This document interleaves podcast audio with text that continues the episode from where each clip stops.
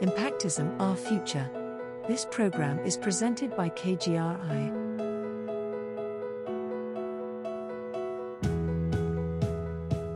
皆様こんにちは慶應義塾大学3年の松永さつきです慶応義塾大学 KGRI によって活動している私たち学生によるポッドキャスト2040年という未来までに日々大学で学んでいる私たち学生に何ができるかを話していく番組です。学問はどのように変化していきそして今学んでいることはどこにたどり着くのか。時事のニュースや話題を共に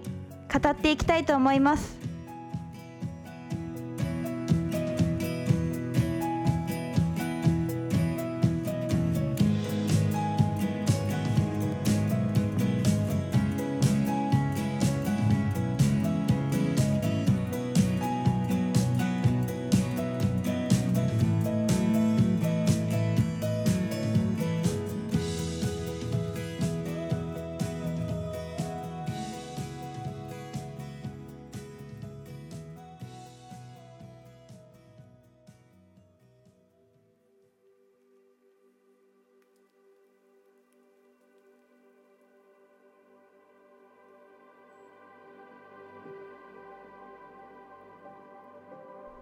本日のテーマは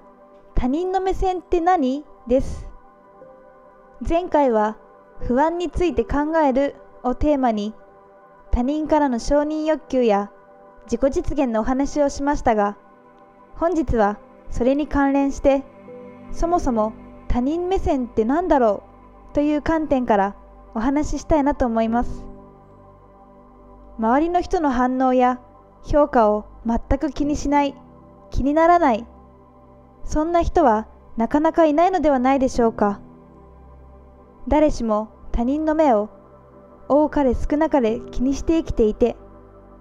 他人軸で生きている人がほとんどだと思います。それがゆえに生きづらさや苦しさを感じてしまったり本当の自分がわからなくなってしまうかもしれません。今回は他人軸から自分軸に戻しもっと楽に自分らしく生きるためのヒントを私なりにご紹介したいと思います。他人軸で生きることは決して悪いことではありません。それでいろんな物事が円滑に進むことも多いはずです。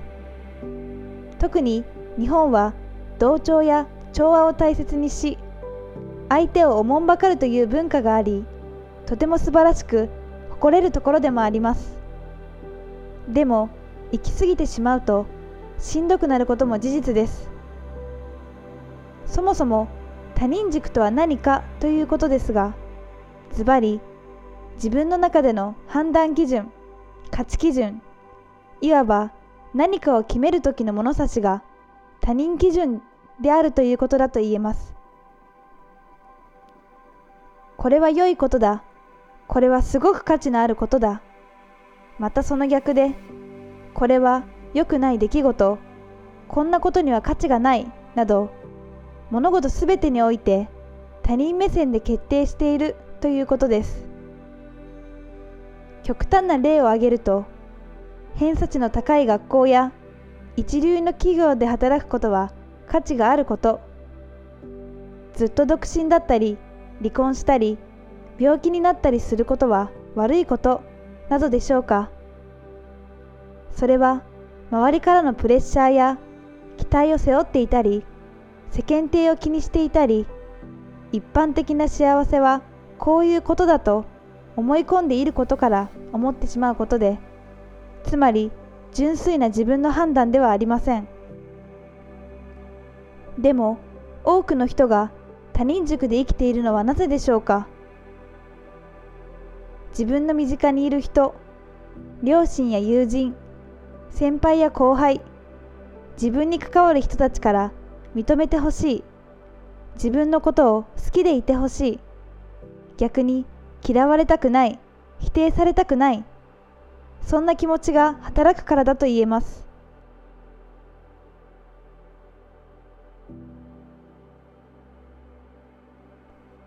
私自身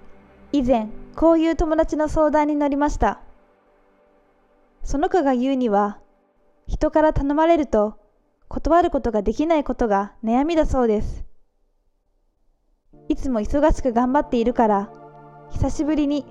休むことができると前々から楽しみにしていた休日であったにもかかわらずバイト先の先輩にその日のシフトを変わってほしいとお願いされるとその日は自分の単なる休みだし先輩からのせっかくの連絡なのに断るともう連絡をくれなくなるのではないかと不安に思い断ることができないと。結局その子の休みはなくなり後々体調が悪くなったり精神的にもしんどくなったりすると言っていました。でもその友達の気持ち私自身も本当にわかります。自分にとってその休日が望まないものならば先輩からのお願いも逆にありがたく受け入れることができますが自分にとって貴重な休日ならば別です。休みも大事な予定の一つです。いつも予定がパンパンで頑張りすぎな人は動いていない。何もしていない時間が不安になると聞きます。他人がこう思うだろうからではなく自分の気持ちに素直になって後悔のない決断をしていきたいです。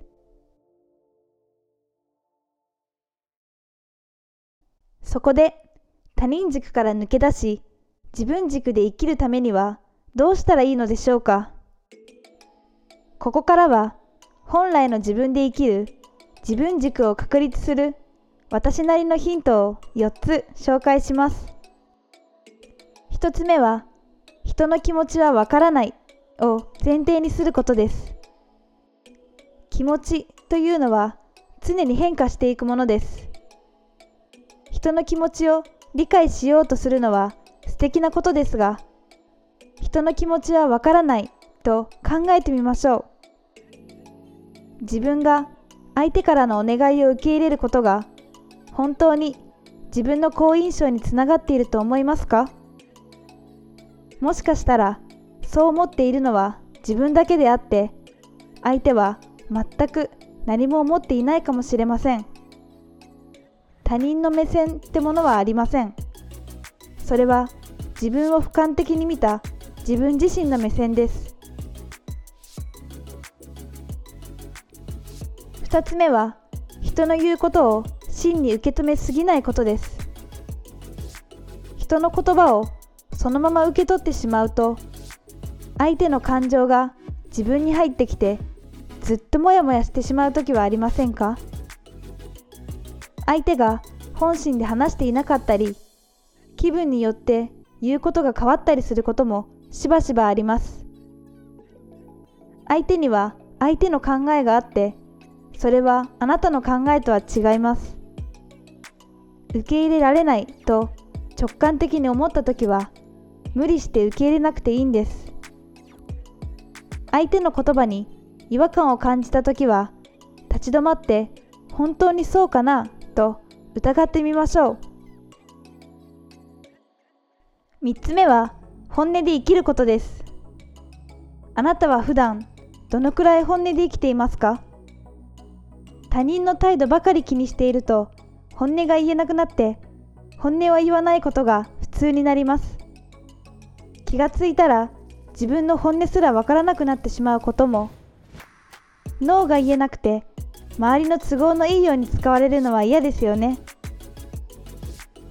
本音をちゃんと言えるようになると相手の自分への態度も変わります。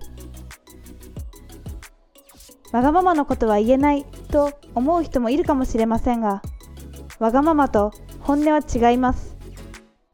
わがままは相手に求めることで本音は自分が主体となっていることです。普段から自分の本音に耳を傾ける癖をつけるといざという時に自分の気持ちに素直になれます。4つ目は何々しないとではなく何々したいと思えることをすることです。この課題を終わらせないとたまには運動をしないとなどと考えてしまう時は自然と自分を追い詰めてしまいます。日々の生活の中で確かにやらなければいけないことはたくさんあります。でもよく考えてみると周りの人に協力してもらったり明日やればいいことばかりかもしれません。他人の態度を気にしたり周りに流されたりして何々しないとと考えていることがたくさんあると思います。やらないといけないという考えを一度なくして自分がしたいと思えることをしてみましょう。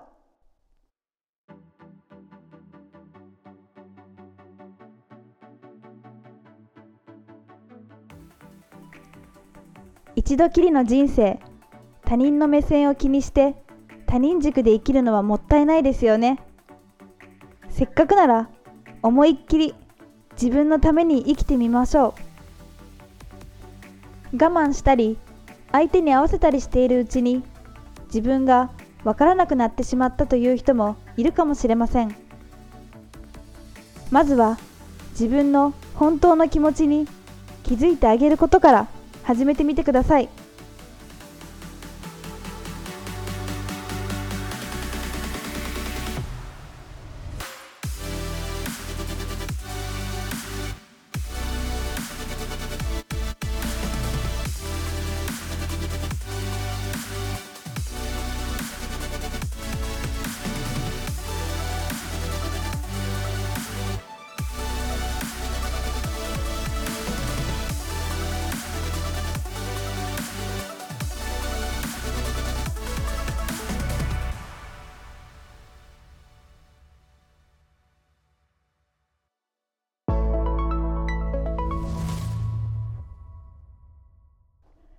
今日の気になるトピックス。